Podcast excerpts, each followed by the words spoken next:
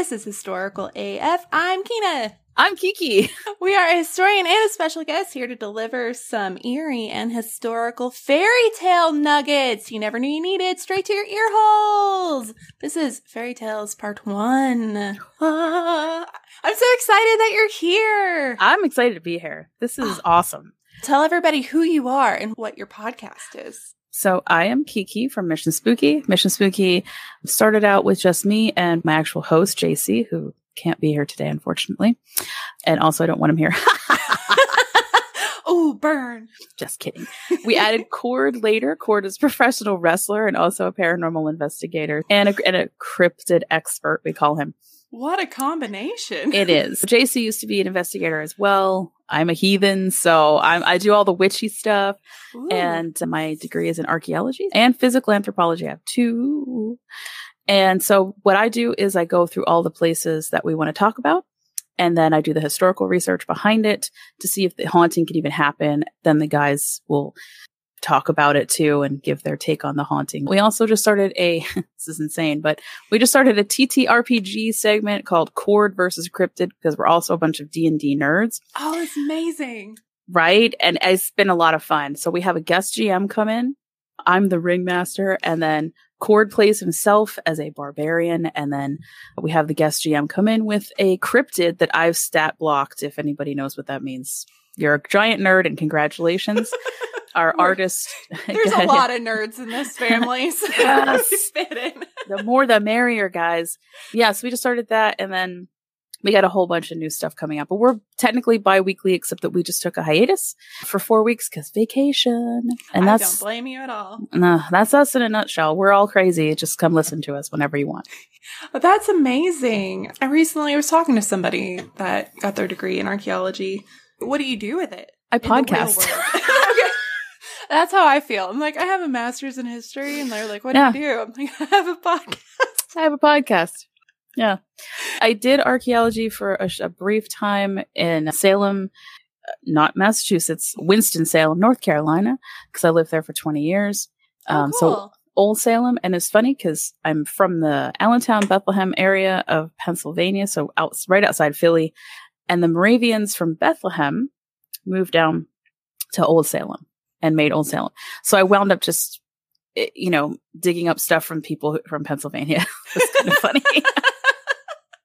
that is. I was like, oh, look at this beautiful English teacup that was brought here from Bethlehem. Okay. What are the chances, though? That's God. That's Life. amazing. yeah. yeah, One of my friends in grad school is an archaeologist, but he went and added the public history to it because in Arkansas there's not a whole lot to dig up, so he was mostly just working with the the road department. yeah, and that's that was kind of where I was headed mm-hmm. because it's cultural resource management. But then I decided not to do anything at all. Yeah, which is crazy, fun right?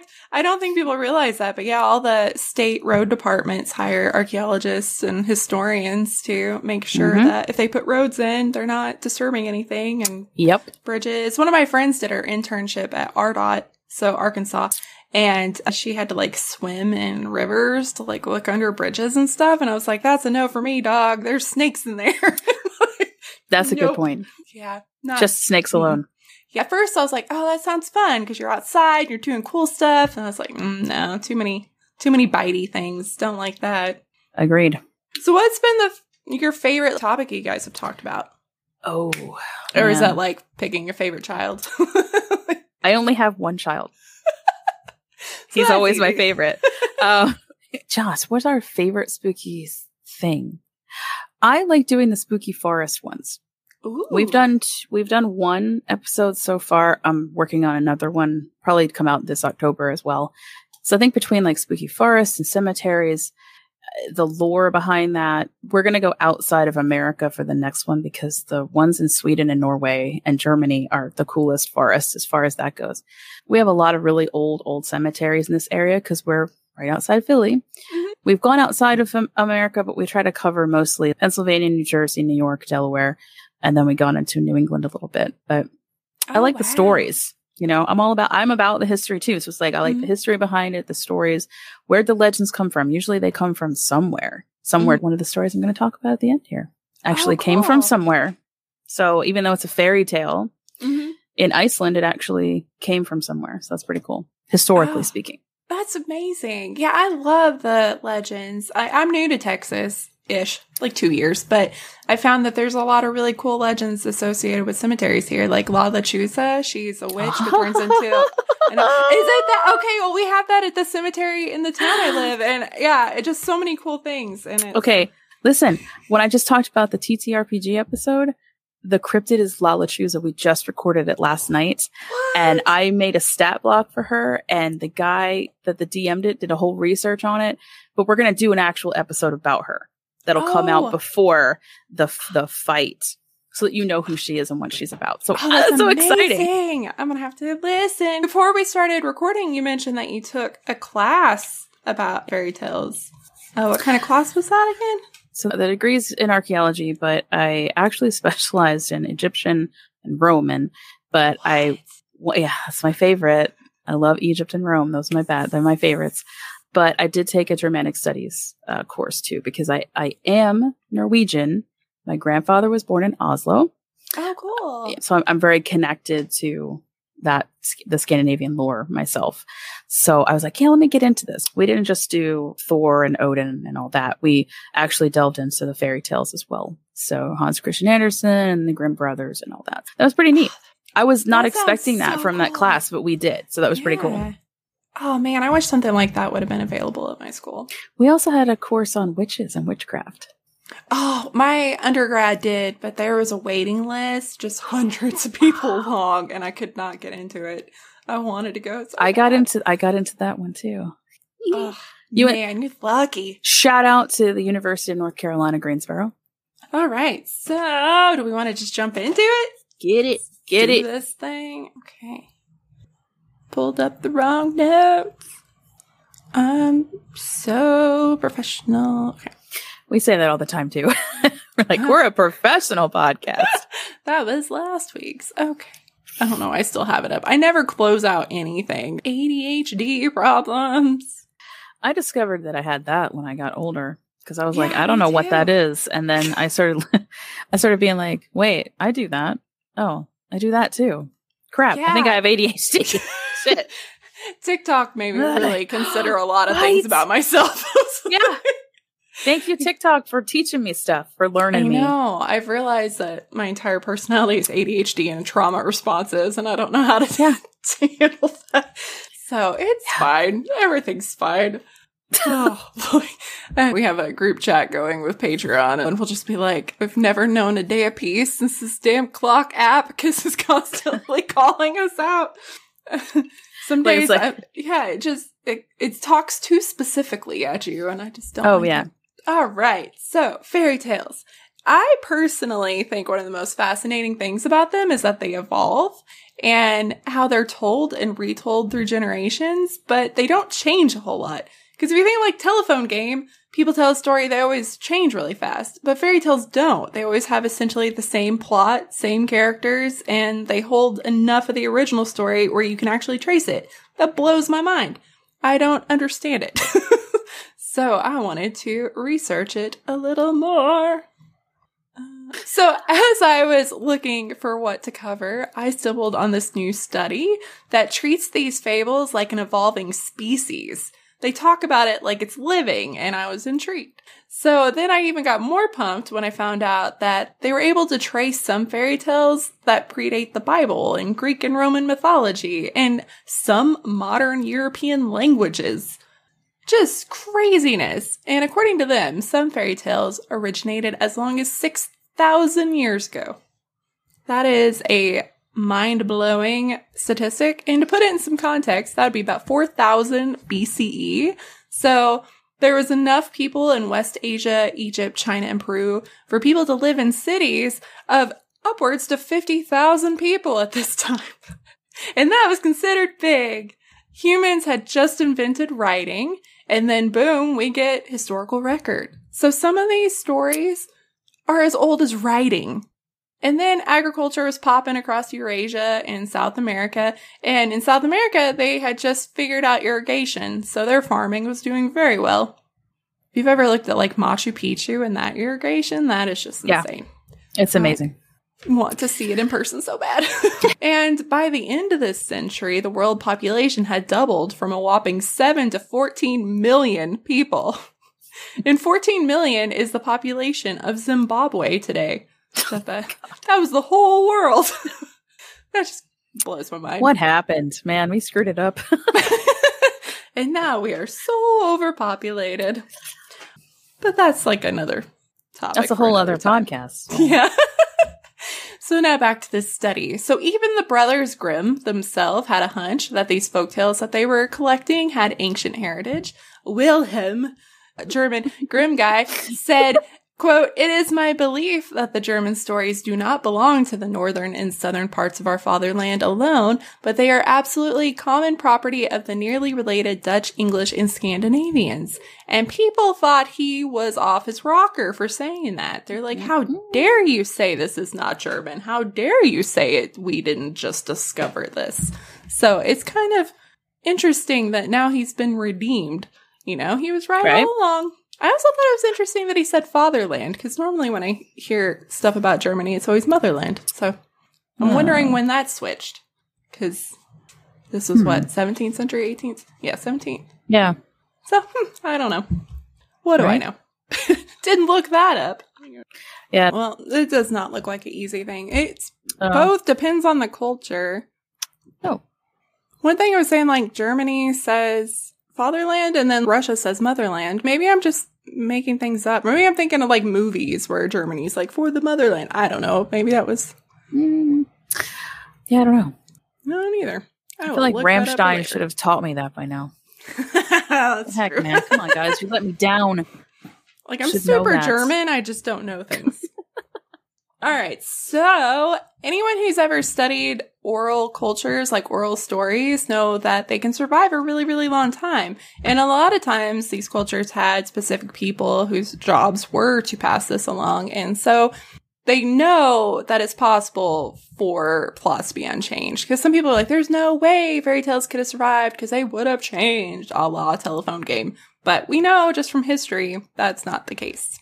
No wonder that a lot of like literary scholars and anthropologists are looking at this and looking at fairy tales and being like, hmm, I think this goes a lot farther than written record. And not that this is easy to study, because if you go way, way, way, way, way back before historical records, you're you don't have anything to compare. And then also it's hard to figure out when oral stories began, because again, it's not written down. So it gets really tricky. So these researchers, hitting a lot of roadblocks, decided they were going to use my personal nemesis, statistical methods. uh, statistics wrecked me in college. I thought I was going to fail. I've never I- forgiven it. Failed it. Twice. It's so bad. I got it on the third try, though. And I It's- paid for that Oh, twice. to That's the worst twice. part in college. If you fail, you have to pay for it. I, I will say it was the teachers, though, because by the third time I had a really good teacher. I would believe it. I had Explained things totally different. I got it. yeah, I had some terrible math teachers, which is probably why I hate math today. If I would have had a good one that actually explained it, I think I Me would too. not hated it as much. But I also am one of those people that if I've already decided I suck at something, I don't want to suck anymore and I just don't want to do it. I'm done. Yeah. No more.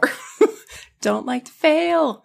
All right. So essentially, they decided to study tales the same way biologists trace species lineages with modern DNA sequences. So they're like, if you can do that this way, we can totally do that. And one of the coolest things to me is that they're studying fairy tales like they're living organisms that have built up these mutations and genes that have been passed on, like recessive genes through generations. So they're studying it in a scientific way. Yay, science. It's blowing my mind. They decided they could compare different versions of the same tale and then draw family trees or phylogenies and then unite them so they can reconstruct the last common ancestor of the group of stories. So I have a picture while I talk. That's cool. this. And shameless plug, join Patreon to look at these pictures while I'm talking. Okay. so yeah, there there's an actual tree, and then they can start tracing back. In 2013, Dr. Jamie Tehrani, who's an anthropologist from Durham University, did this with Little Red Riding Hood, charting the relationships between 58 different versions of the tale. In some, the huntsman rescues the girl, in others, she does it herself, but all these iterations can be traced back to a single origin, 2,000 years ago, somewhere between Europe and the Middle East. In the East Asian versions, with several girls and a tiger or a leopard or a wolf, they probably derived from European ancestors. So after doing this, he gets like this light bulb moment and he's like, 2000 years, I bet we can go further. So he teams up with a social scientist slash folklorist, which sounds like the coolest job ever. Her name is Sarah Graca da Silva, and she's from Lisbon, and she studied specifically the intersections between evolution and literature. So they're teaming up to see how far back they can go with fairy tales. So their study was published in the Royal Society Open Science, which its website says is a quote, fast open journal publishing high quality research across all science, engineering, and mathematics. End quote. they relied on the Aarne Thompson Uther Index, which is a mouthful and an immense catalog that classifies folktales in over 2,000 tiered categories. So, for example, they have tales of magic. So there's like 300 to 749 of those. And they have one that contains supernatural adversaries. And that one has like Little Red Riding Hood. And then there's Rapunzel tales. And most of these stories all come from like the Indo-European cultures. And this whole database, by the way, was compiled in 2004. So it's very relatively hmm. new. I thought this was much older. So, side note, although not all researchers agree on the specifics, modern Indo-European cultures, so Europe and much of Asia, descended from the Proto-Indo-European people. Sometimes they call them pie people. Anyhow, I don't think that's supposed to be funny, but I thought it was funny. And they lived during the Neolithic period in Eastern Europe. So this tree shows the very, very like the trunk of this language tree is going to be the Indo-European ancient languages. And most of modern language has stemmed from this original language. So this is what they would call the common ancestor. So if you know anything about evolution, a lot of times people talk about our shared common ancestors with like say apes. Um, we're not evolved from apes, but we're evolved from a shared ancestor. Same thing with languages. So to conduct this study, Tehrani and Da Silva scanned the repository of all those folk tales, and then they limited their analysis to tales that contain magic and supernatural elements because this category contains nearly all the famous tales we all know. Which makes sense. All the ones that I dig are the supernatural. Right. scary ones. Yeah. Yeah. And so they were able to narrow their sample size to 275 stories. And this includes things like Hansel and Gretel and Beauty and the Beast. So here's how it works, and I'm using a quote directly from sciencemag.org. they they summed it up the easiest to understand. I'm like, explain it to me like I'm a first grader. Okay. so fairy tales are transmitted through language, and the shoots and branches of the Indo-European language tree are well defined, so the scientists could trace the tale's history back up the tree, thus back in time. So if both Slavic languages and Celtic languages had a version of Jack and the Beanstalk, and the analysis revealed that they might, for example, chances are the story can be traced back to the last common ancestor, which would be the Proto-Western Indo-Europeans, from whom both lineages split at at least 6,800 years ago. The approach mirrors how an evolutionary biologist might conclude that two species came from a common ancestor if their genes both contain the same mutation not found in other modern animals. So, of course, this is not simple. It sounds really simple, but there's other things. Uh, a lot of people do mention that with DNA, it's a whole vertical transmission because, you know, generations. And with fairy tales, there is a horizontal aspect because if you have two cultures intermingling with each other, they might share. But this guide kind of explains it. He says, quote, they're passed across societies through trade, exchange, migration, and conquest. The consistence, why can't I talk? Consist, consensus was that these processes would have destroyed any deep signatures of descent from ancient ancestral populations, but that's not necessarily true. He found that neighboring cultures easily exchanged stories, but they often rejected the tales of their neighbors. So, even if they had the same story, if the other guy had it, they didn't care. They just, nope, done. So that kind of cut out most of the horizontal stuff that people are like, oh, you have all these extra variables, but they made sure they didn't have any of those. which makes this even more fascinating how two neighboring societies be like, I don't like your Jack and the Beanstalk story. It's stupid. Stick with mine. but then I'm now thinking about how people are, and that makes perfect sense. Well, one of the stories I'm going to talk about is a Russian one, and there's two separate endings. Oh, okay. And one I feel is very Russian, and the other one is not. and I mean, no offense to my Russian friends, but I think that you'll get it when I tell it. Oh, I'm excited. So, yeah, so several stories are less likely to appear in one population if they're told within an adjacent one. So, quote, most people would assume that folktales are rapidly changing and easily exchanged between social groups. And this is from Simon Greenhill. He's in the Australian National University. He says, quote, this shows that many tales are actually surprisingly stable over time. So all these arguments that these change too fast and they're shared constantly, they just don't hold weight because they're proving that you're not going to share with people. And also they stay so stable that you can't trace them. And when they finished this purge, they were left with 76 fairy tales. And if the analysis is correct, it would mean that the oldest fairy tales still in circulation today are between 2,500 and 6,000 years old. That's just really old. That's just Dang. much older than I thought. And other stories seem to be younger, appearing for the first time in more modern branches of the language tree.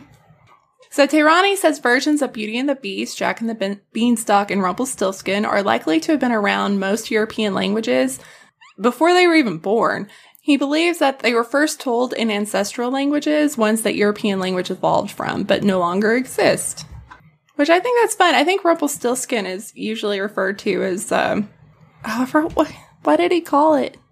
It's like the supernatural something name. Anyway, not important. Get story, Kina. Okay.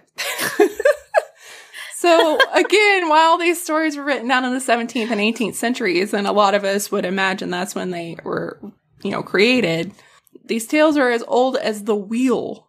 That's just mind shattering. Wow. Right? So, so like as old as my dad. Yeah. Uh, Dad joke. So, an evolutionary biologist at the University of Reading in the United Kingdom named Mark Pagel or Pagel said that these researchers have done a really good job and have really excelled with what they had in front of them and the records that we do have. And he published an article that asked the question, quote, why is it the fairy tales, art, songs, poems, why do they seem to have such longevity?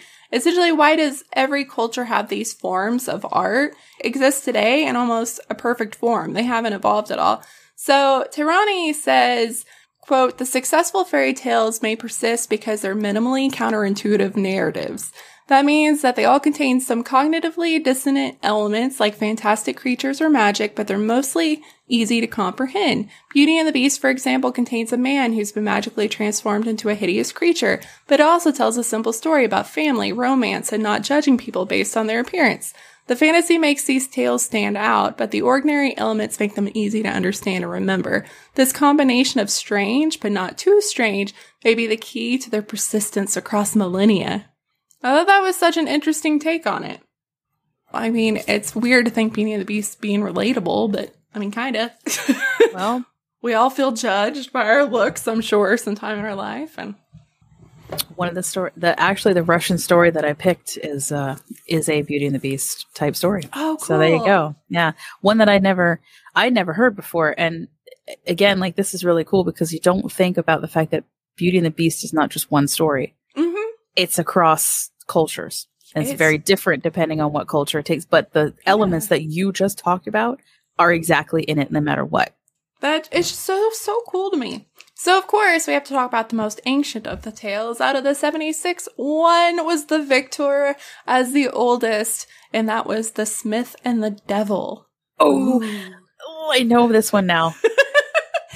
So Tehrani and Silva's research shows that the Smith and the Devil emerged around 6,000 years ago during the Bronze Age. Holy So moly. That's just, I, again, brain shatteringly old. That's as old as written language. That's crazy. So, quote, most stories probably don't survive that long, Tehrani says, but when you find a story shared by populations that speak closely related languages and the variants allow a tree-like model of descent, I think coincidence or convergence is an incredibly unlikely explanation. I have young children myself and I read them bedtime stories just as parents have done for hundreds of generations. To think that some of these stories are so old that they're older than the language I'm using to tell them, I find something deeply compelling about that. It's just so cool that we're doing the same thing they did and it really holds up, you know? It does. I found um, one story to go with that with yours. Mhm. Are, are you going to tell? Uh, I'm going to do a very brief synopsis. Gotcha. So there's multiple iterations. I'm not going to go into all of them, just a little brief, but they di- typically involve a blacksmith outwitting a demon. And it's appeared throughout history across Europe, Asia, India, Scandinavia, and occasionally in Africa and North America as well. Uh, fun fact, it was collected by Italian fairy tale collector Giambattista Basile. I think that's how you say it Sounds good. in 1634, and then the Brothers Grimm and their children's and household tales published in 1812 and 1815. And unfortunately for me, in my copy of the Brothers Grimm, they took it out in 1822. So I was like, where is it? Where is it? No, they took it out and they replaced it. So womp womp. And then Edith Hodgett's 1891 book Tales and Legends from the Land of the Czar collects Russian versions of this. And then Ruth Manning Sanders included a version, The Blacksmith and the Devil, in her 1970 book, A Book of Devils and Demons. And then, interestingly, Richard Chase's version from the Southern Appalachians is called Wicked John and the Devil. And this is a variation that's also really closely related to the folklore of the jack o' lantern. Yes. You Yeah. can talk about it. Which I know we talked about this story in the Halloween episode way back when. So, two years ago ish. I I did a reimagining of that story for our podcast. I think it's on our Patreon though, but Oh, cool. Yeah, and that Yeah. one has like willow wisps and stuff too. So it's super Mhm. cool. And I didn't really see that turn coming, the connection to jack o' lanterns and then this tale, but here we are. And also some believe that this version is the forerunner, forerunner, oh my god, forerunner of the legend of Faust, which is a German legend. So essentially, Faust is a highly successful yet he's dissatisfied with his life, and that leads him to make a pact with the devil at the crossroads. So essentially, this is also the origin of the crossroads demon making deals with the Yup. devil. It's just so cool, and it's also mind bending that every culture has a version of this. And it's also been made into a lot of movies and books and music and all kinds of stuff. So essentially, the plot across the board is that a blacksmith sells a soul to a supernatural evil spirit, whether it be a devil, death, a jinn, something evil. In return, he wants the power to be able to weld any material together. He then uses that power to attach the evil spirit to an immovable object like a tree and says he will only free them if he gets to keep his soul. So essentially, he reneges on his side of the bargain, outwits the demon, devil, bad spirit, and he's just very cunning. Like I said, there's different versions. Some of them he does outwit the devil and goes about his merry way with everything. He gets the soul and the powers. And then some, I think it's the Russian version, is the one where the devil's like, fuck that. I think it's that one. There's a few of them where like the devil's like, no, and he does not get away with everything. But it's very interesting that this one is so popular because it's kind of like he gets the cake and eats it too. You know, he finds the loophole and it's kind of, I guess, an idea that humans could outsmart the devil or whatever you believe in in whatever culture. And maybe that's just something that people wanted to hope they could do. Maybe they were just hopeful that they could outwit.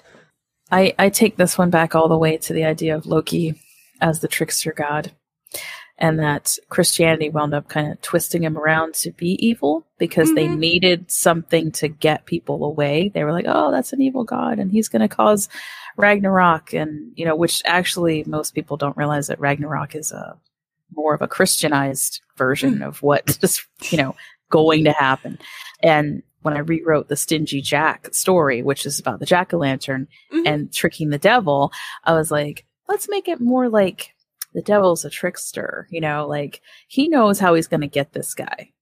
And that's the Celtic version and that and he does get like the devil kind of does get him but in a really weird sort of way, which makes it kind of cool that the devil actually won.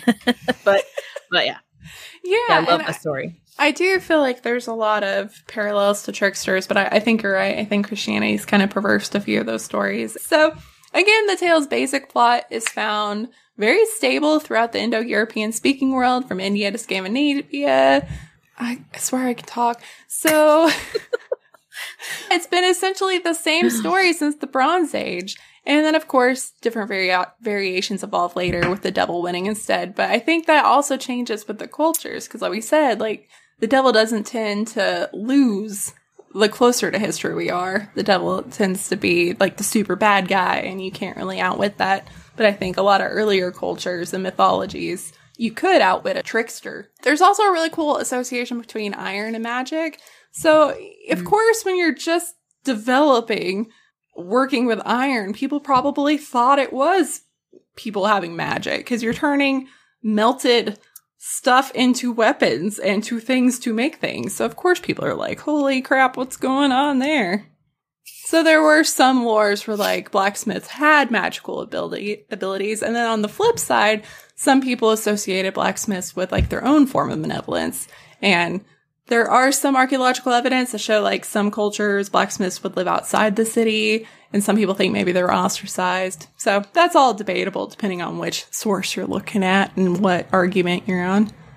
John Lindow, a folklorist at the University of California in Berkeley, tried to cast some doubts on this theory in Science News, saying that Proto Indo European vocabularies working with metal was limited and Smith would not have existed. So he's saying this is not possible to have this story 6,000 years ago because people weren't using that word.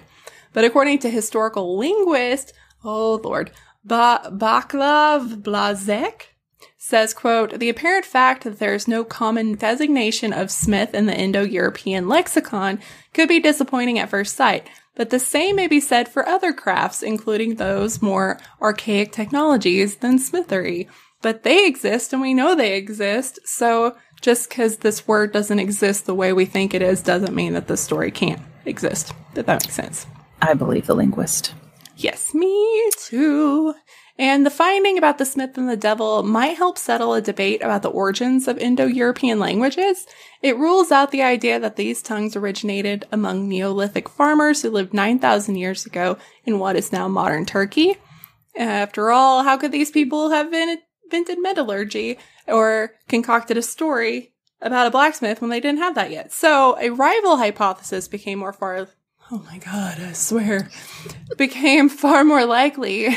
Indo European languages emerged 5,000 to 6,000 years ago among pastoralists from Russia area, and they knew how to work metal. So a lot of people are hmm. using this study of this fairy tale to try to pick, because there's a lot of theories about the emergence in that area, and I've linked I know Wikipedia is kind of questionable, but they had it mapped out really well. But there's so many theories as to how people evolved out of this area. And that's just one way they're trying to use this story to try to prove which one's right. But again, if you're a historian or a scholar of some sort, of course you're going to think you're right. So that's interesting. Sorry, I'm all over the place. I don't know what's wrong with my brain today. Yeah. So I work. Don't worry about it. okay. Uh, so Quote, we think this is the start of a much bigger project using oral traditions and storytelling as windows into the lives of our ancestors, says Tehrani. He now wants to understand why some tales track with human history but others don't. Are there some plot elements or motifs that are more stable than others? Quote, there wasn't anything obvious, no religious or supernatural dimension that stood out, and no gender norms or aspects that might be particular to societies, he says but it needs much more detailed analysis, bringing in historians, people that study ethnicities, anthropologists, other scholars. And he says, quote, folktales are often disregarded as lesser forms of literature, but they're valuable sources of information on cultural history. Despite being fictitious, they're works of simulations of reality. So in other words, by understanding our stories, we understand ourselves. So this study is still going on and they're trying to take it a step further and use fairy tales as a way to study our ancestors and how cultures have split but still had the same ideas. I am really excited to see what he does. But like I said, this research started in 2013, so this is really relatively new. Keep an eye on it. I know, right? it's probably why I like art history so much because you can see so much about what's happening in history through art. Because a lot of times artists gave no fucks and they weren't gonna lie or, you know, Right. they weren't here. They didn't have time for propaganda, so they were telling the truth. And I think a lot of times literature does that too. So it's really interesting. But it's also, I would have never thought about folk tales and fairy tales as, you know, talking about history because they are so magical and you want to think that they're fiction. But again, like I said, it might have a magical element, but it's always something that's actually happening in your life that you can relate to. So that makes perfect sense. Metaphorical. Just blew my mind. I've got one that's metaphorical and I'm so historical and medical. It's Ah. insane. Now your turn. Since I can't talk, I'm just gonna. All right. okay. So the first two that I have involve food because I think that anytime that food is actually alive is scary. Oh, oh yeah. Don't Um, like food, that. no, food should not be living, as far as I'm concerned. And and I don't know if you remember, there was the commercial for it was actually Sprite. There was this funny thing called Sun Fizz, where the like the sun comes out of the bottle and starts talking to the kids, and the kids start screaming, and the mom like starts running, and the son is like running around terrorizing the family as it's like screaming, like no, no. That that's what these two remind me of, and so so the first one is called the mouse, the bird, and the sausage. Oh, And this is Brothers Grimm, y'all. This is some. I think both of these. You were talking about how they kept some things out. Mhm. I think both of these were in maybe originally when they went to print, and then they were taken out after. oh man. Oh Yeah. no, it's in this one. It's in. It is in that one. Okay, cool. Yeah. Uh, definitely Strange Feast, which is the next one I'm going to talk about. That one was was taken out at one point, but again might be put back in like newer versions. yes. Okay, so I'm going to give you the I'll give you the rundown. Once upon a time, because you got to start out that way. Yes, of course. There is a mouse, a bird, and a sausage. Naturally. Right. Because because there is. Okay, just stick with it. They lived in a beautiful house together. They had been very peaceful and prosperous, and they had a lot of possessions. They were super happy. So the bird's task is to go out into the forest and fetch wood every day. The mouse carries the water and uh, makes the fire and sets the table, and the sausage does all the cooking because, of course, it does. Whoever is too, oh, sorry. Let me say this again. So now I'm going to have problems too. Don't worry about it. it's contagious. Um, it is. I I already had it though. Don't worry. I didn't get it from you. so the the moral here is that sometimes people who are are too well off may want to try something different. So one day the bird meets another bird, and that bird is of course boasting about his situation. And uh, this new bird criticizes our bird for working so hard while the other people, well, the other two, the mouse and the sausage, stay at home and enjoy themselves, you know, at home, as if working at the house isn't, uh, you know, super hard. Housewife. Um, anyway, so after the the mouse makes the fire, carries the water, this is what the other bird is saying. Well, she just gets to sit around the parlor, so she's just resting all the time. And you know, all the sausage has to do is stay by the pot and watch it cook. That's it. You know, Mhm. what is what is that? Meanwhile, the poor bird has to bring all this wood home, and it's not fair. Well, the next day, our bird decides, I want to try something different, guys. I want to change it up a little bit. I don't like this setup. I feel like I'm getting used. The other two are like, nah, I don't know. If we change this up, things are going to go bad. I don't think this is, well, we got a good thing going on here. But they finally agree. Well, the sausage goes into the forest to fetch the wood and winds up getting eaten by a dog. oh no. And the mouse is supposed to be the cook. Well, the way that the sausage would cook was it would go into the stewing pot and swim around the vegetables and get it all like stirred up. So Mouse thinks that she can do the same thing, so she goes in and of course she dies. oh god. The bird's like super hungry, can't find any food, doesn't know where the cook is. He dumps all the wood all over the house in an attempt to find Mouse, but because of his carelessness, the whole house goes up in flames. Oh no. And just to hammer home how you shouldn't listen to other people when they start bragging about their perfect life, when the bird goes to get water from the well, he and the bucket fall into the well and he dies. Oh God. The end. Such a happy ending. The moral of the story is don't go chasing waterfalls. Stick to the rivers you're used to. Or you might drown in some soup. and or the well. Yeah, perfect. oh, incredible. oh man, I know. So that so okay, this is not the first time though that Grimm's, right, mm-hmm. brothers have food being alive. And here's where I'm going to blow your mind. Okay. This is called the Strange Feast. Oh, already sounding amazing. a blood sausage and a liver sausage have been friends for a long time. Again, naturally. Right. And the blood sausage invited the liver sausage for a meal at her house. Of course, liver sausage goes to blood sausage's house. No problem. But she sees all sorts of strange things in the house. There are steps with eerie things on them. Ooh. There is a broom and a shovel fighting each other. There's a monkey with a giant wound in its head. Oh. And, quote, more such strange things. I think that would give me pause as Right? well. Yeah. So, of course, Liver Sausage is a little bit freaked out by this, but she continues on because she's a trooper. Blood Sausage acts like this is all normal. I don't know what you're talking about. That was probably the maid and the butler arguing on the stairs, not a broom and a shovel. So, a Blood Sausage then leaves the room to go check on dinner. And while she's gone, Liver Sausage hears a voice say, quote, Let me warn you, liver sausage, you're in a bloody, murderous trap. You'd better get out of here quickly if you value your life. Oh So- no. Yeah. That's very ominous. It is.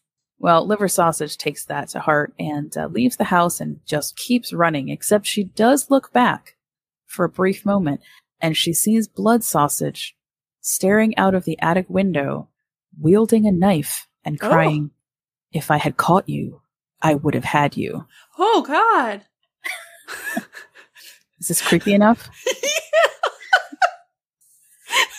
So I'm sure that some of you are like, what in the hell is going my, on? My visual of this sausage in a window just shaking a knife. Incredible. Amazing, right? It's amazing, right? Holy crap. Okay, so here's where we're going to get historical. Fuckers. Oh, man. Okay, so keep in mind this story is written in 1812. hmm And what's interesting is that while the story has been like covered many times on the internet, I did not see anyone making any connections to anything at all. They would just say, "Oh, this is just a weird story." So I don't know. I might be breaking something for the first time on your show. Who knows? We'll find out. Oh, I'm excited. So I think this is actually a metaphor for the poison sausage outbreak in the kingdom of Württemberg, Germany, during the late 1700s and early 1800s. Whoa. Yeah. So this is because of the Napoleonic War, food production saw a drastic decline in hygiene, which of course is never good. no, no, it's not. No. And cases of fatal poisoning spiked up in this region, and it prompted Stuttgart, which was the capital, to issue an edict in 1802 on the dangers of, quote, harmful consumption of smoked blood sausage, right? I think you're onto something. This is Yeah. incredible. Yeah, wait, wait, this this gets better. So concerning what the liver sausage saw, the broom and the shovel could actually represent Britain. British soldiers carried brooms and shovels into battle. okay. They didn't actually like. I don't want you to think they actually they carried them. A lot of times they'd be like on wagons, and they would, you know, other people would bring them for you. Mhm. Uh, obviously, the shovels being for entrenching, and the brooms because. And I just want to say before I, you know, offend anyone, I also am like one quarter English, as in my great grandparents are from England. So Mhm. don't take this the wrong way. But they carried brooms because they're very fastidious. They had to clean everything. like they literally would clean their tents out like every morning to make sure, which honestly, hygienic, right? hmm So entering the Napoleonic War, though, for Britain was a, a huge cost. I'm not really sure what area of history that you've personally studied as far as like what your forte is, but some people out there might know. Britain sunk like all their money into this, but it came at a cost, obviously, a hardship for the common man to the Mhm. point when even when the war was over, the Brits were questioning like, did this only benefit the aristocracy? It didn't really benefit us. You know, there's no jobs. We're sick. We have nowhere to live. You know, it was terrible. Mhm. So I think like the broom and the shovel fighting could have been Britain itself fighting its own self. Like we know we have to enter this war. If we don't, we're screwed. But at the same time, if we do, then we're still screwed. It's just, you know, we're just screwed basically. Yeah, that makes perfect sense. Now, the monkey is very interesting because I think that represents experiments that were done by the first person to identify the botulinum toxin, Justinus Kerner. He is the person who also discovered that it was botulism causing all the deaths in the blood sausage poisoning in Germany. What? Yeah. You are a genius. Thank you. So he I was like, I should have said, I know. my, if my husband listens, he'd be like, Really? You could have just said, You missed opportunity, kid. so, because a Kerner did a lot of experiments on botulism, dude, you should do a whole episode on Kerner. He's crazy. Oh, I should. He experimented on himself with botulism Oh. he experimented on animals, but he was the one to discover that there's three different types of botulism too. So there is infantile botulism, and then there's contact botulism, and then there's the actual eating of the food botulism. The way that he figured out about contact botulism was creating a wound in an animal and then putting the rotten meat or whatever it was on the wound. He also discovered that the animal would recover just fine as long as you took care of the wound, but that it had a, a paralytic effect Oh, yeah. Right? I was like, oh my gosh, the monkey with the head wound, that could actually represent the whole experiments that he did to figure out, you know, what was really going on at the time. And oddly enough, there have been studies done on liver sausage. And those were done in the 80s, and the outcome was that they're not quite as susceptible to botulism toxin as other sausages Oh. something about the way that the liver is produced to make that, well, liver liverwurst, right? It just doesn't come out as often. Blood sausage, though, was totally, it was made differently. And so it was more susceptible to getting botulism.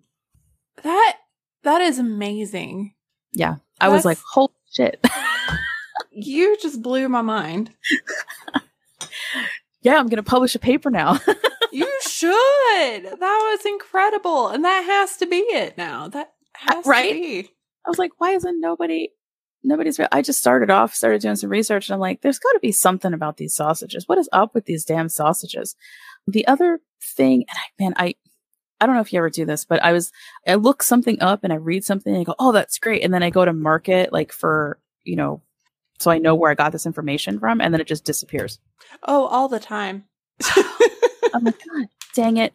But I believe, and so I can't, you know, like I can't tell you exactly where I got this from, but blood sausages at the time, I, it's whatever this article that I was reading said that they were more often, especially during the Napoleonic War era in Germany, blood sausage would have been a, a higher price commodity. So a lot of the aristocrats were eating that. Oh, And then the commoners were eating more like the liverwurst, right? hmm And for a short time during this outbreak, the Germans actually thought the aristocrats were being targeted by Napoleon with some kind of chemical warfare, if you will. Oh. And then it turned out that they were just not producing their blood sausage correctly. Was all on them, man. wow. No, that makes perfect sense. That's that's incredible. As a as a side note, happy Juneteenth since today we're recording is Juneteenth. Yes. But yesterday, June 18th, was when Napoleon lost at the Battle of Waterloo. in 1815 and marking the end of the Napoleonic Bona era, or whatever you want to call it. They took him down. oh, he's a character. We haven't really covered him, except for that his penis is supposedly in, like, I think Jersey or something. And if you've listened to our podcast, you would know that Jersey does not exist, guys. I think I'm going to do Enchanted Tsarevich next because that ties in with your other story about the Beauty and the Beast stuff. Oh. And I, it's funny because I started out by saying, this one is going to sound familiar.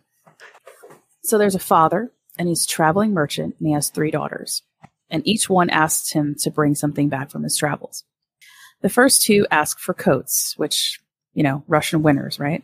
Oh, yeah. The, they're considered a practical gift, right? Mhm.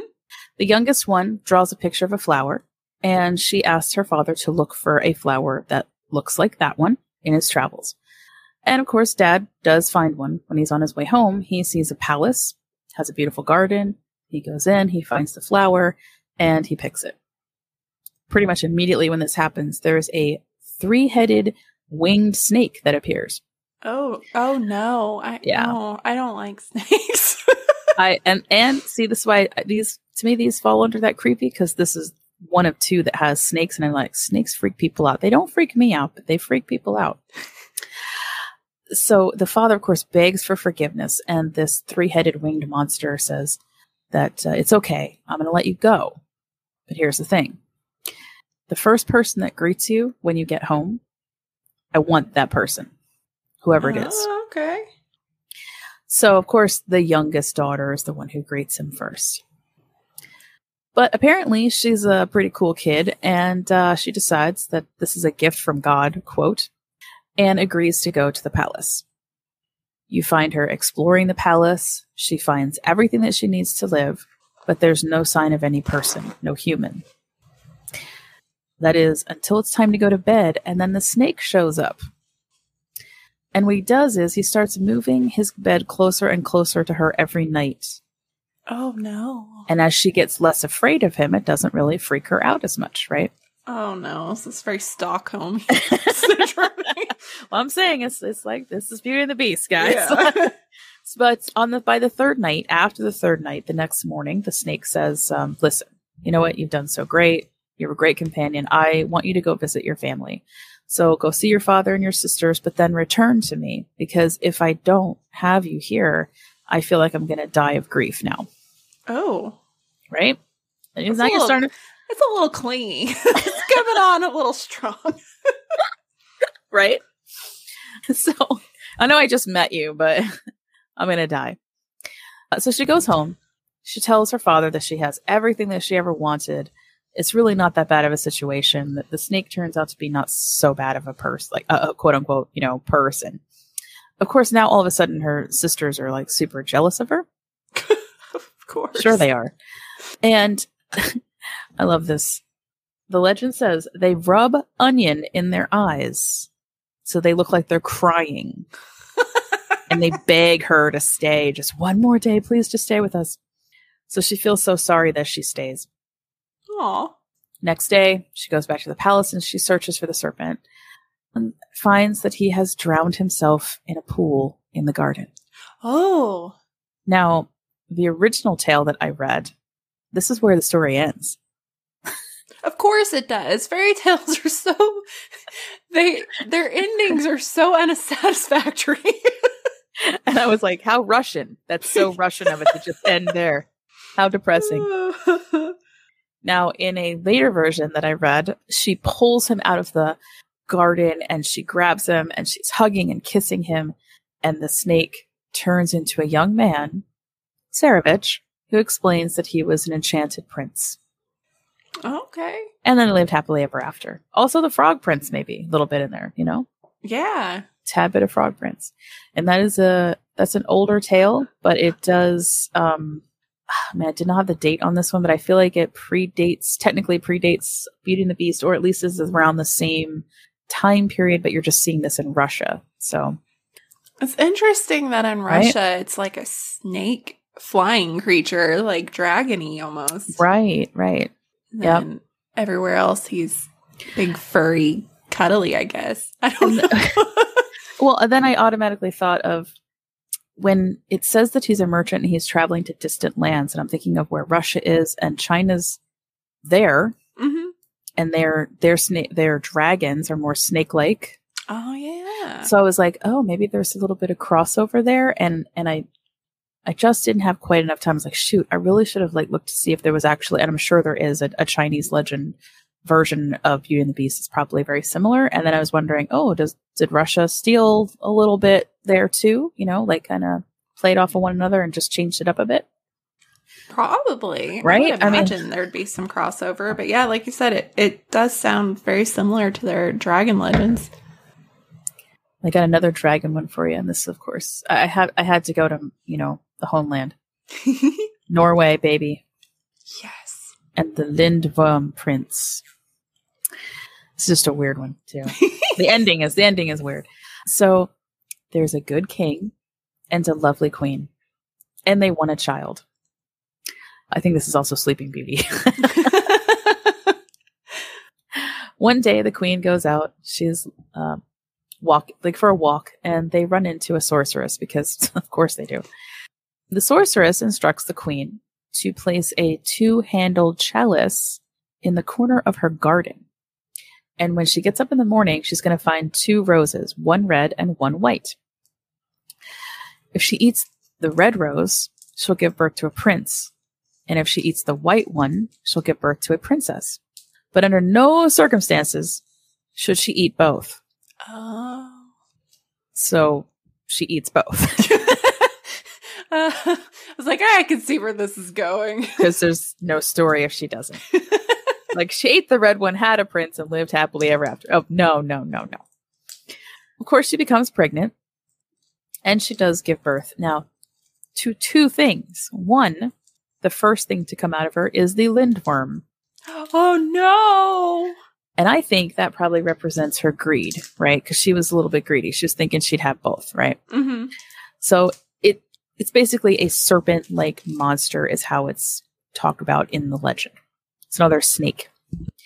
Next, she delivers a male heir, right, to the throne. He's healthy and happy.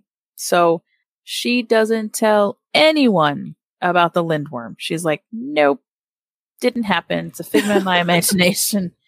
Uh, everything's fine. Nothing to see here. Move along. folks. Yeah, yeah.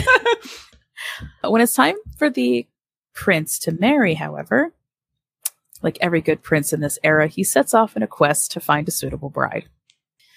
No sooner has he started off in his quest when his path is blocked by the lindworm, who hisses at him menacingly and says, A bride for me before a bride for you okay. right?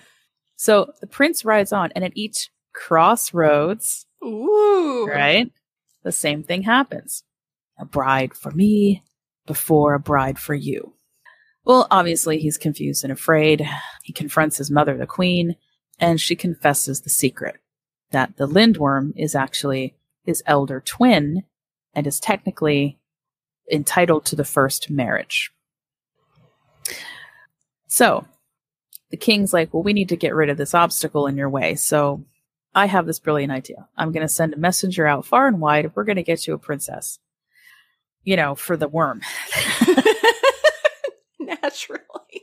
But we're not going to tell anybody that it, she's marrying the worm. No, no, no, no, no. Oh no. So the first bride, completely unknowing that her bridegroom is actually, you know, the lindworm, she marries, right, hi- quote, him without ever seeing him. hmm goes into the bedchamber and by the morning she's gone because the lindworm has eaten her. no. What? Yeah. I mean, I, it didn't really take a turn because I should have known, but right. I mean, So, the poor girl, she didn't No, do right? anything. right, exactly. So the prince sets out once again, but guess what happens at every crossroads? He's blocked by his lindworm brother who says, A bride for me before a bride for you. Well, that's just greedy. He did have a bride. He just ate it. But he represents greed. See where this is going, right? This is perfect. But it doesn't end there, right? Of course not, because the king's like, no, listen, I got this. We'll just go to another far off land, grab another princess, marry her, and oops, he ate her again. Like literally, that's that. That's what happens. But now, oh no, two princesses have died. Apparently, word has gotten out. Right? It's like ancient Facebook has informed fellow kings, don't send your princess to this guy. They're all dead. So now he has to look within his own kingdom. Oh. And he finds a poor shepherd and he forces him to marry his beautiful daughter to the lindworm. But see, this chick is too clever. So she wanders out into the woods and she finds the sorceress who decides to help her to put things right. So she says, Go ahead and marry the lindworm. But here's your price you need to have 10 white dresses, a tub of lye, a tub of milk, and wait for it, a vast array of whips. Okay. When I originally right. read that, I was like, whoa, Norway. And then I realized that, not, I mean, I'll get to that in a second. Actually, it's kind of funny. So, now come the wedding night, she says, here's what you have to do in order, like in this order, and you're going to be okay. Okay, first of all, get the groom to shed his skin. And he has to do it over and over and over again. So she does that, right? So he sheds another and another and another and another. She goes, and then you need to whip him with lye soaked lashes. Okay, so that's the lye and the whips together. Like, Uh huh. and then you have to bathe him in milk. And then you have to embrace him. I mean, those all seem like things that he, might give him pause to be like, why, why are you beating me? Or, I mean, uh, well, Yeah. Right? Uh, it just seems like a weird ask on your wedding night, I guess, even for a, a worm. And here's why I tell you guys that I, I need to buy the book because I couldn't find anything technically like free to read online. There's apparently a whole bunch of erotic Norwegian folktales. So oh, yeah. maybe, maybe this is totally normal. I don't know. It's a side of my history and my heritage that I know nothing about. Adding that to my Amazon wish list. Yes, yes, yes. I if if I'd known about it, I would have read it before today. I just found out about it this morning when I was just double checking my notes. I was like, "Holy crap!" Um, yeah, because I also thought this was a weird ending, but no, this is this is it. Um, oh, so, so she lives, I take it. uh, yeah. So she, so everything goes according to plan. When the monster has shed his last skin, she does everything, and she finds out that he's actually a handsome prince. oh, okay. Well, I mean, I'm glad, I'm glad it worked out for her. Right? Yeah, me too. glad too. Just- seems like a lot of work if it didn't. So the the ending though says that in the morning the court, you know, opens the door to the bedchamber and finds the pair sleeping together in each other's arms. And there's a great rejoicing, and another wedding is held, and the two live happily ever after. It's Well, I guess the brother Aw. probably doesn't live happily ever after because he's just like, God damn it, now I'm not the heir anymore because he's not the old one. uh, yeah, may, you know what? That doesn't address that, but I feel like you know, hey, let's just let's just go with it. Maybe he's just happy to not have to rule. Like, dude, I Oh, can just yeah. go with the do whatever the hell I want. I don't have to like let him do it. Screw off. You know, I'm gonna I'm gonna go travel the world. Uh, I'll do what I want. So it was the lizard always a man, and then he's just like, I've been a lizard this whole time, or a snake. That's that was bullshit. like, you need a lot of therapy.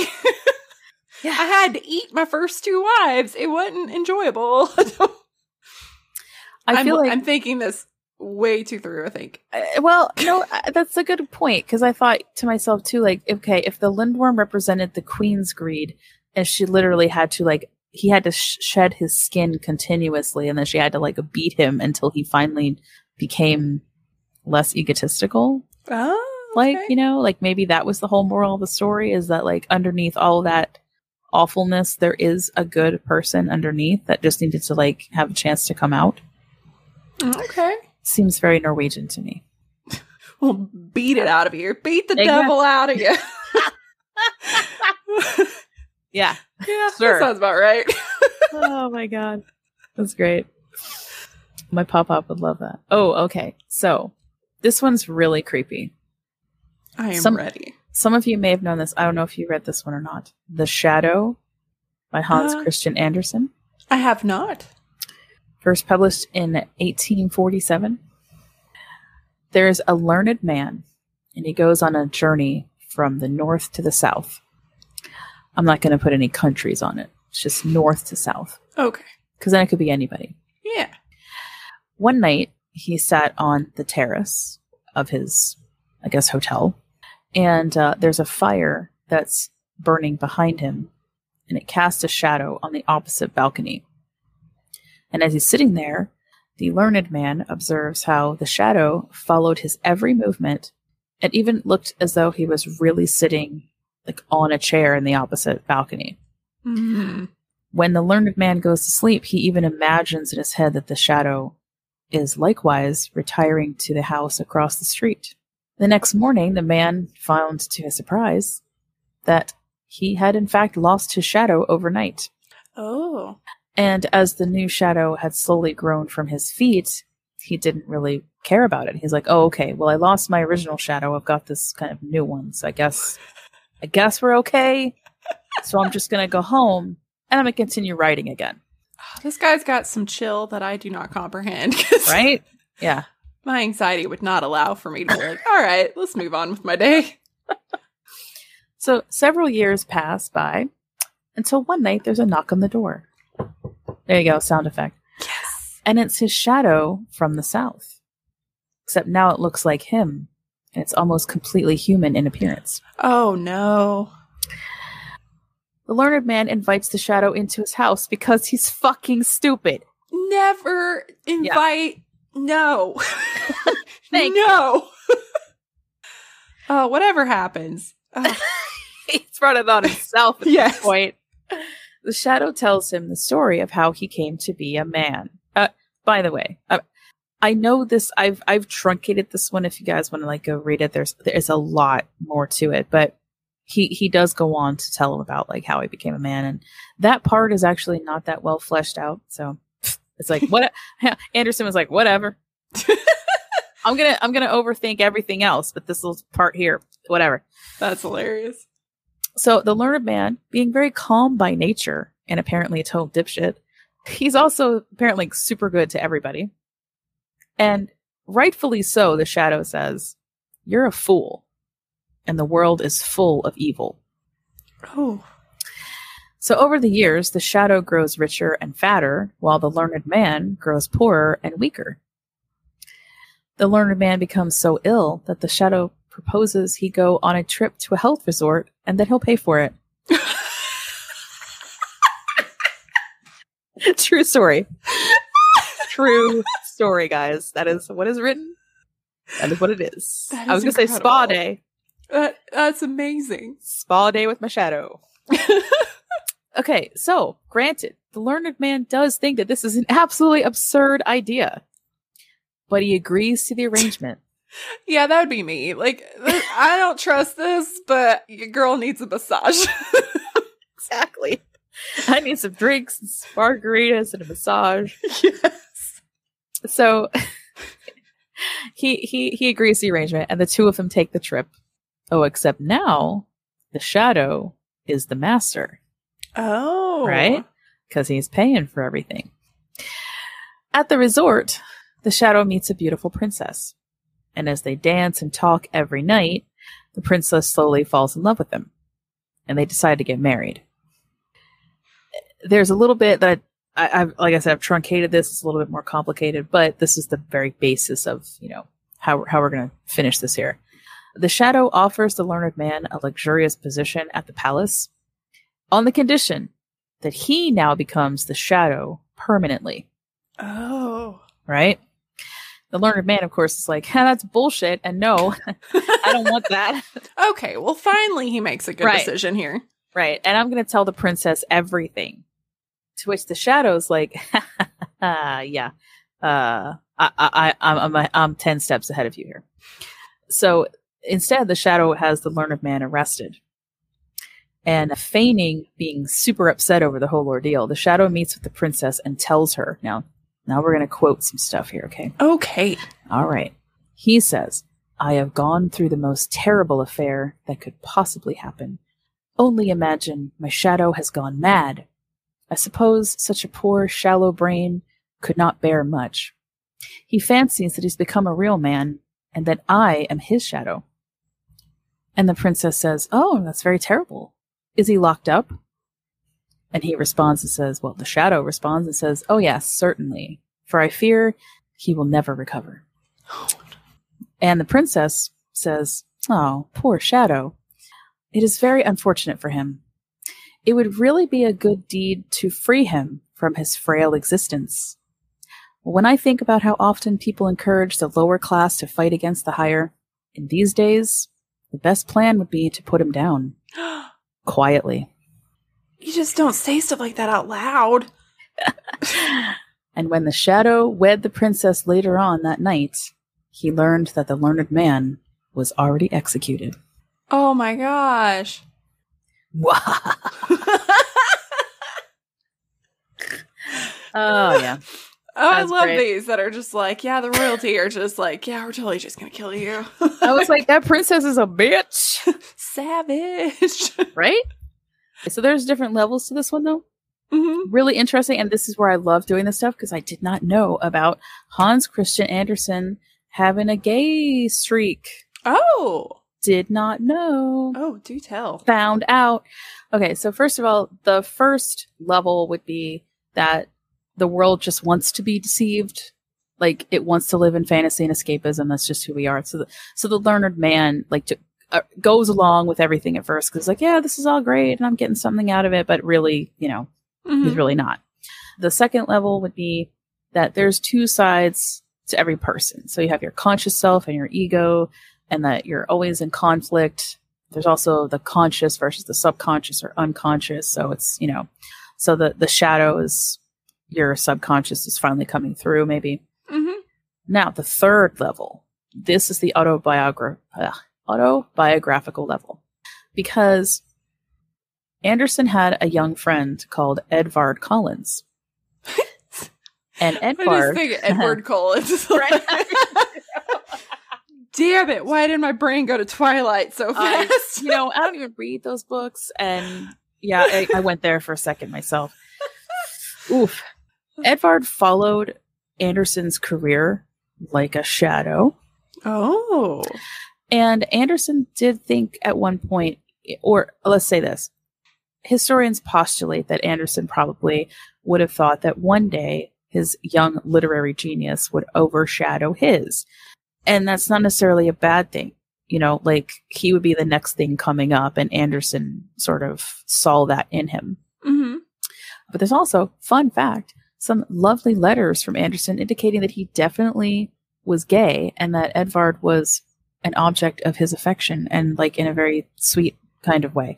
Um, and then, yeah, I guess I didn't know this, but The Little Mermaid apparently is also, you know, from Andersen is a story about his life and how he was in love with someone who he couldn't be with and like yeah, that's that's a whole other podcast. I was yeah. just like I was like, "Whoa, what? Are you kidding me? That's so that's cool though." Like I didn't even Yeah, and that one also ends very tragically cuz exactly. dies and turns to sea foam. Spoiler alert. like we don't know that yet. Yeah, and in in in that case, right, he doesn't he he can't get what he really desires because of the times or, you know, mm-hmm. whatever. And then yeah, like she basically dies and and her. Doesn't the the the prince wind up marrying someone else then? Uh, yeah, I think so. So that's that's basically what happened to Andersen Was you know the person that he really cared for was not gay, did like him a lot, but you know just didn't feel that way, and then wound up marrying a woman. So it was you know, Aww. it was sort of like cathartic, I guess, for him to uh to get that out. And I definitely would need to read more about it, but I I thought that was really cool actually. Yeah. And the four, the fourth level, which is something that was not talked about, is doppelgangers. Oh, yeah, those are creepy. Yeah, they're super creep me out. That someone could just replace you and looks like you, and that's ugh. That's yeah, no. I don't like no. that. Mm-mm. I got like two more. I'm gonna destroy this name. It's gonna be great. I love destroying names. And and you know, I did my due diligence and I really tried to find out how to say this, Mhm. but I'm I'm trying to like sneak some of my like I know Norwegian and Icelandic are not close to the same, but this is called the Larabaki ghost. I think it's Lir Okay. Lirabaki. Lirabaki being the place in Iceland. So this tale, it's a, sh- these two are actually pretty short. So uh, this one is the one about actual history that winds up being a legend. Ooh, yes. There is a Danish ship called the Gothenburg, and it sank sometime in the 1700s off the coast of Iceland. Luckily, all 170 of its people were safely rescued, but they were rescued onto Iceland Oh, okay. which I say unfortunately because a whole new set of troubles began because there wasn't enough food. They weren't sure how the hell they were getting home. Oh, Um, okay.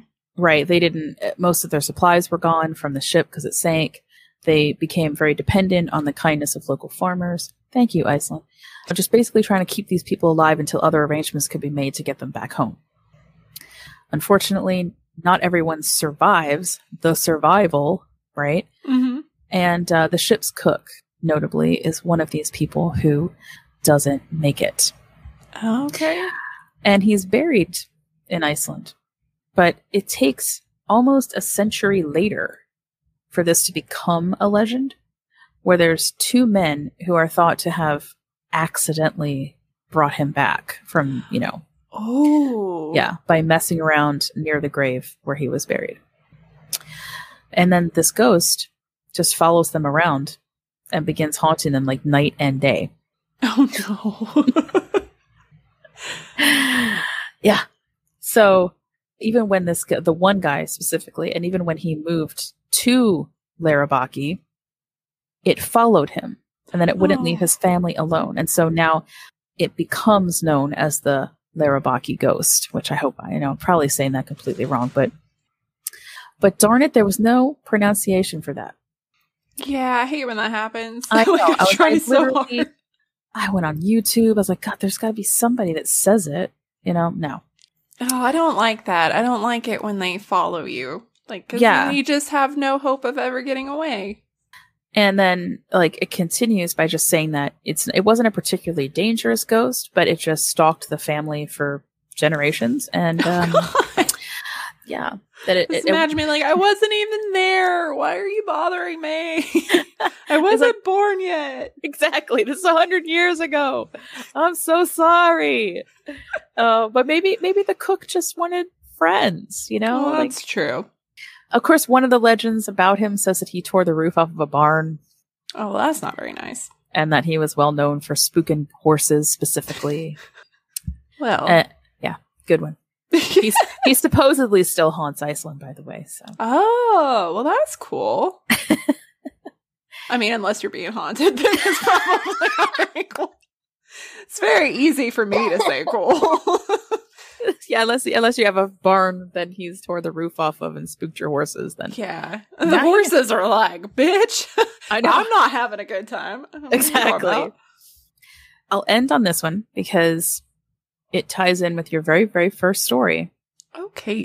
Because I did some research and I found the Norwegian version called "The Boy and the Devil." Ooh. and it's so stupid funny.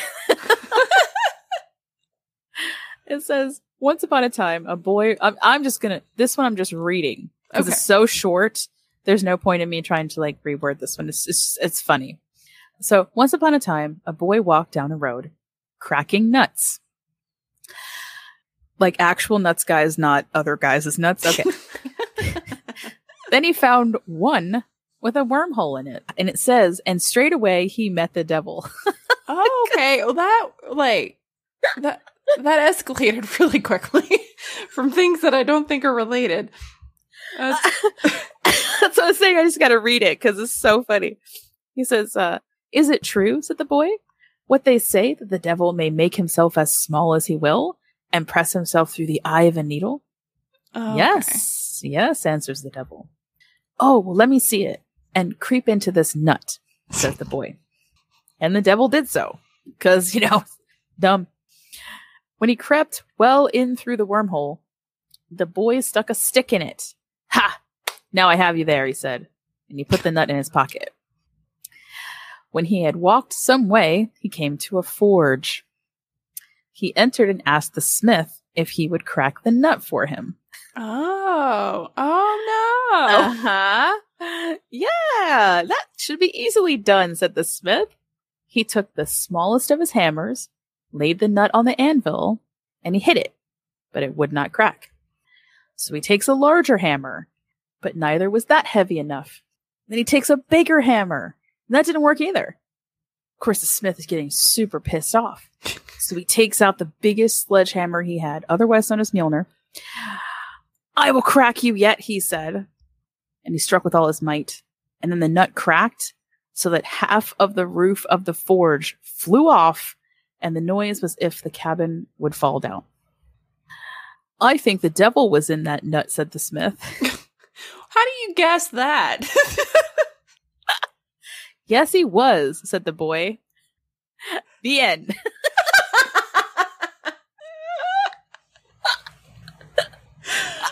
I feel like there's some plot holes. also, I just want to say, like, for my Star Trek fans that are listening, when I first read it and it said that he found one with a wormhole in it, I was like, wait, what? Oh, oh, oh God. Wow. Okay, no. Not space. Not space, like an actual wormhole. oh, it's amazing. Wow. That was good. That was good. so that's the last one that I had for research wise, but talking about um Jack o' Lantern one, that's called Stingy Jack that I redid for the Celtic or, Mhm. or like from the Celtic stuff. And I love that story because it's, it's basically the same idea that you were saying about how the yeah, there's a there's a guy, Stingy Jack, he's a total butthole. he goes around taking stuff and getting in trouble and he's a drunk and everybody's had enough of him and uh, but he still manages to trick the devil like three times hmm because each time that he's ready to die the devil's like i'm coming to take you. And he's like no no no no. Like go up this apple tree. It'll be fine. And the devil's like okay fine. I'll get you one last apple before i oh damn it. Now i'm stuck in this tree. Yeah it's it's so funny. But but in the end he does wind up getting jack's soul because the third time that he captures him like the third time that jack captures the devil finally he's he also gets kind of smart and is like you need to promise me that you're not going to drag me to hell. Oh, okay. and of course after the after he dies jack goes to the pearly gates of heaven and uh st peter says i don't want you. You're not a good person. You did all these terrible things in life and you treated people badly and you stole and you were drunk and you know blah blah. So he goes to the devil you know i have nowhere to go can you please just take me in and the devil says Oh no, Jack. I made a promise. I'm never taking you to hell. Thus, Stingy Jack wanders around with nowhere to go, and that's why you light a jack o' lantern at your door on Halloween night to keep him away.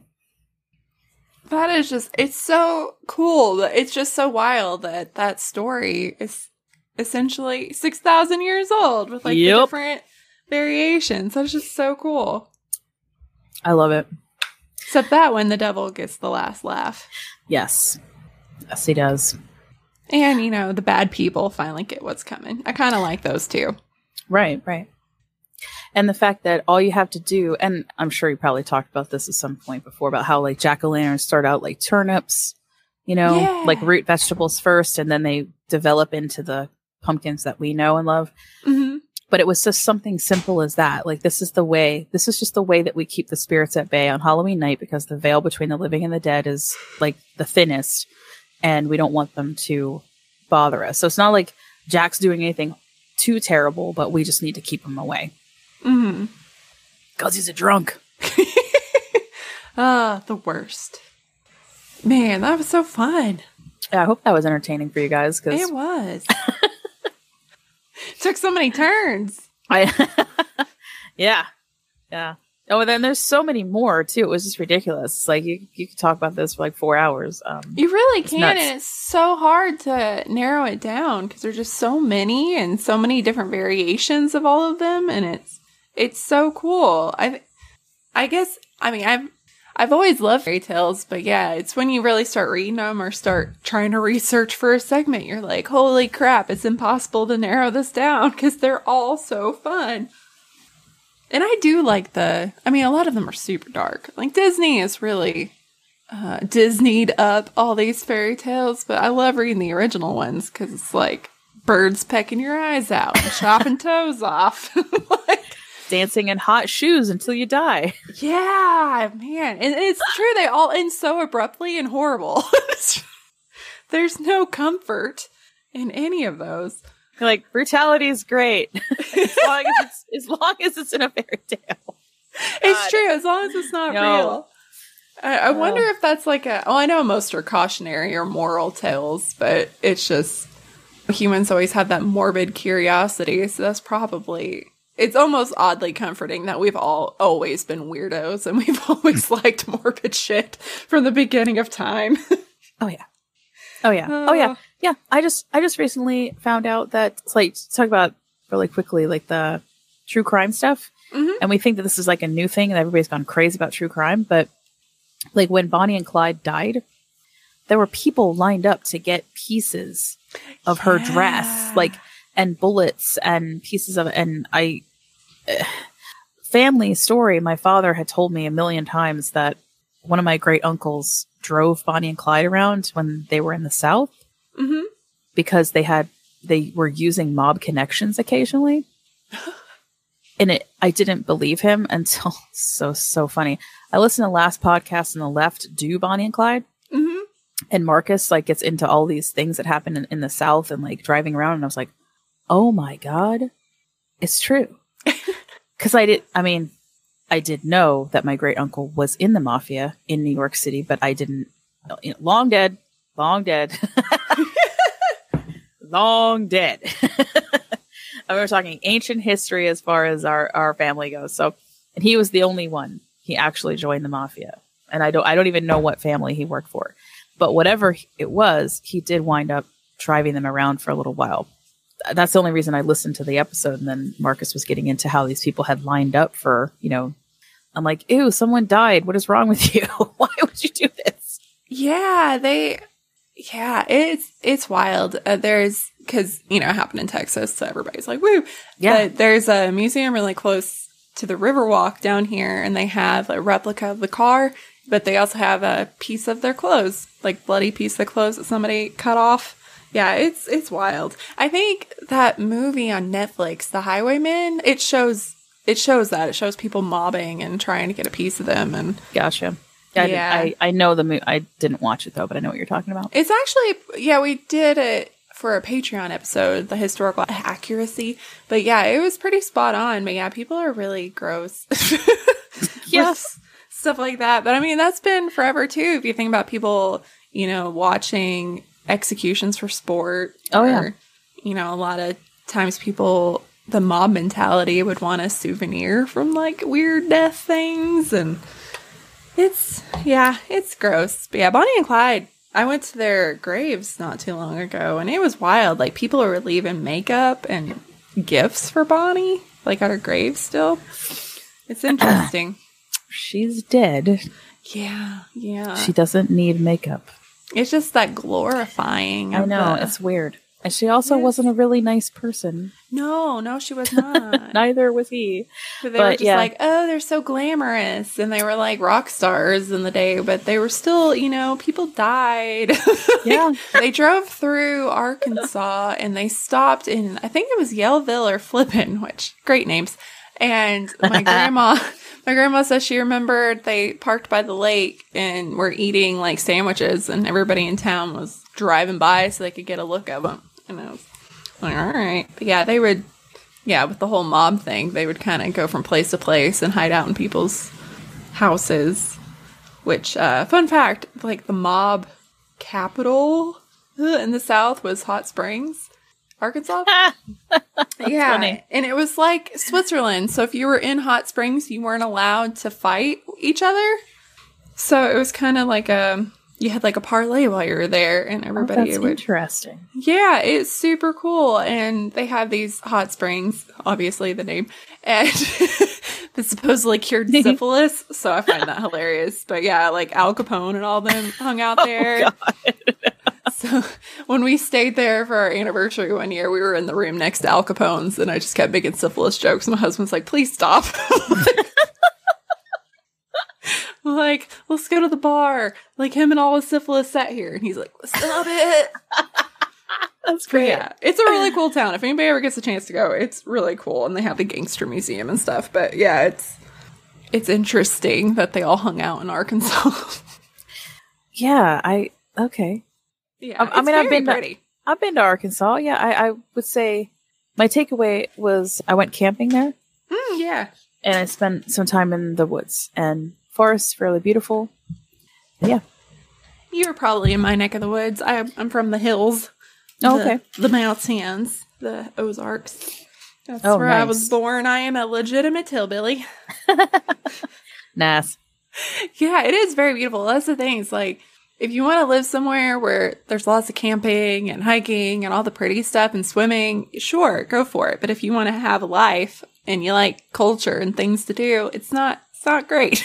like, there's nothing to do. You're hours from the nearest museum, so it's uh for somebody that wants to be a historian someday. I was like, well, can't stay here Right? not gonna work out. That was so cool. And it was really fun to bust out my Grimm's fairy tale book that I haven't looked at in years. Mine is still in storage. I wonder if there's a correlation of those like of us that grew up with dark sense of humors and if we are the ones that read a lot of fairy tales as kids. Yeah. Like if it translates to the kind of adults you're gonna become. You know what? It's true because my grandfather gave me the fairy tale book, like a lot of English based, you know, stuff. Mhm. And it's all the original stuff. It's not this, like you said, the Disney-fied, you know, Sleeping Beauty. What's, what is the one where, where the, one of the sisters or somebody like puts on hot shoes and dances until she dies? I had to read that like four times as a kid being like, what? I know what you're talking about, but I don't remember which one it is. Like red shoes, death. Come on, Google, help me out. Yeah, I remember the first time I read Cinderella where like the sister chops off her toes to fit it in the shoe, and I'm like, oh Yeah. no, that's that's not fun.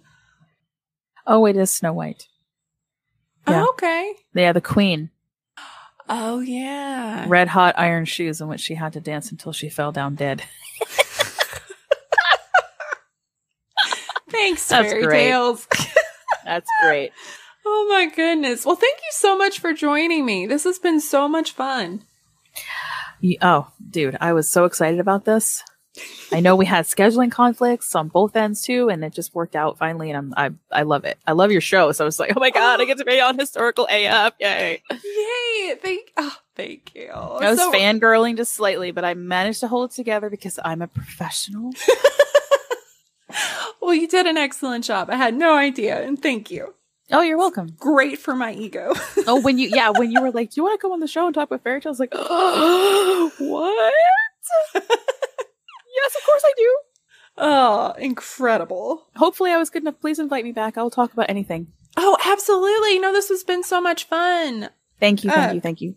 Uh, remind everybody how to find your podcast. We are anywhere great podcasts can be heard. You know, Spotify, Apple, etc., etc. We also upload stuff to YouTube. So if you're one of those people that just wants to listen, like you know, you have a subscription, you just want to listen there, that's fine because it's not like videos per se. It's just the audio. Yeah, I do have a TikTok. Uh, it's kind of sad, but, but I do have one now. So you get to, you know, see me do weird shit. Hey, I went to the aquarium when I was on vacation and, I put a whole bunch of stuff up uh, from the Greensboro Aquarium in North Carolina. So that was pretty cool. Oh, I love aquariums. Oh, and the whole cicada thing, I have that on on TikTok. Whether you like it or not, um, Brood X, all about Brood X, and I've done. I'm, I really want to start doing more like witchy stuff as far as like out in the forest and you know, I guess I don't know, but you would say I am like a garden witch. I don't know. Oh, that's cool. I'm I've... a garbage witch. That's actually what it is. that's amazing. Yeah, I've I'm usually in witch talk. Like not there a witch, but fascinated. So I've made my way there and I just love it. It's very calming and it's very peaceful and there's a lot of like meditation and affirmation stuff involved. So I dig it. Yup. And history and culture and yeah, so yeah, it's pretty cool. Yeah. And and gardening, which oh, um Cord and I are going to start something called the soil sessions where we talk about, uh, well, growing plants, but also get into the history of and the witchcraft behind them, like how they're used. So I'm excited for that. I don't know when we're going to be able to like get it out, but I'm thinking like before the end of the year. So. Oh, that's incredible. I love plants. I'm not the best at growing them, but I'm trying. If you ask I'm my okay. husband, he says I kill everything. I have kept things alive. I just have also killed things. I'm doing my best. Although I brought the lemon tree back to life, so I'm very yes. pleased with myself. Fantastic.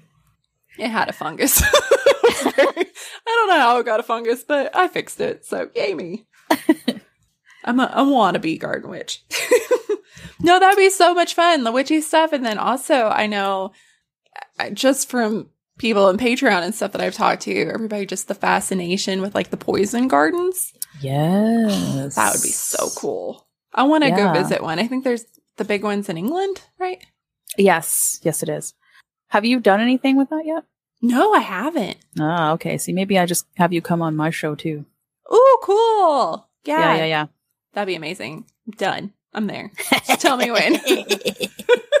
special guest, Kina, which by the way, for the longest time I was calling you Kina in my head because that was what I was so funny. Before That's I really okay. started listening to the show, when I saw your name pop up all the time, I was like, and then I heard you say it and I was like, oh, wow, not right. well, I, I hear that there are Kinas that say Kina.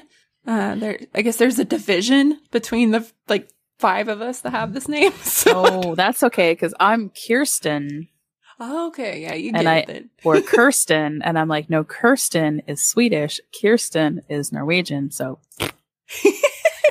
uh, yeah, well, Kina is Gaelic. So, I love it. Yeah, it, it, means Conan, like the barbarian. So. Get out. Yeah, my dad was a nerd too. So. I just killed you. That's I love fun. your dad. Yeah.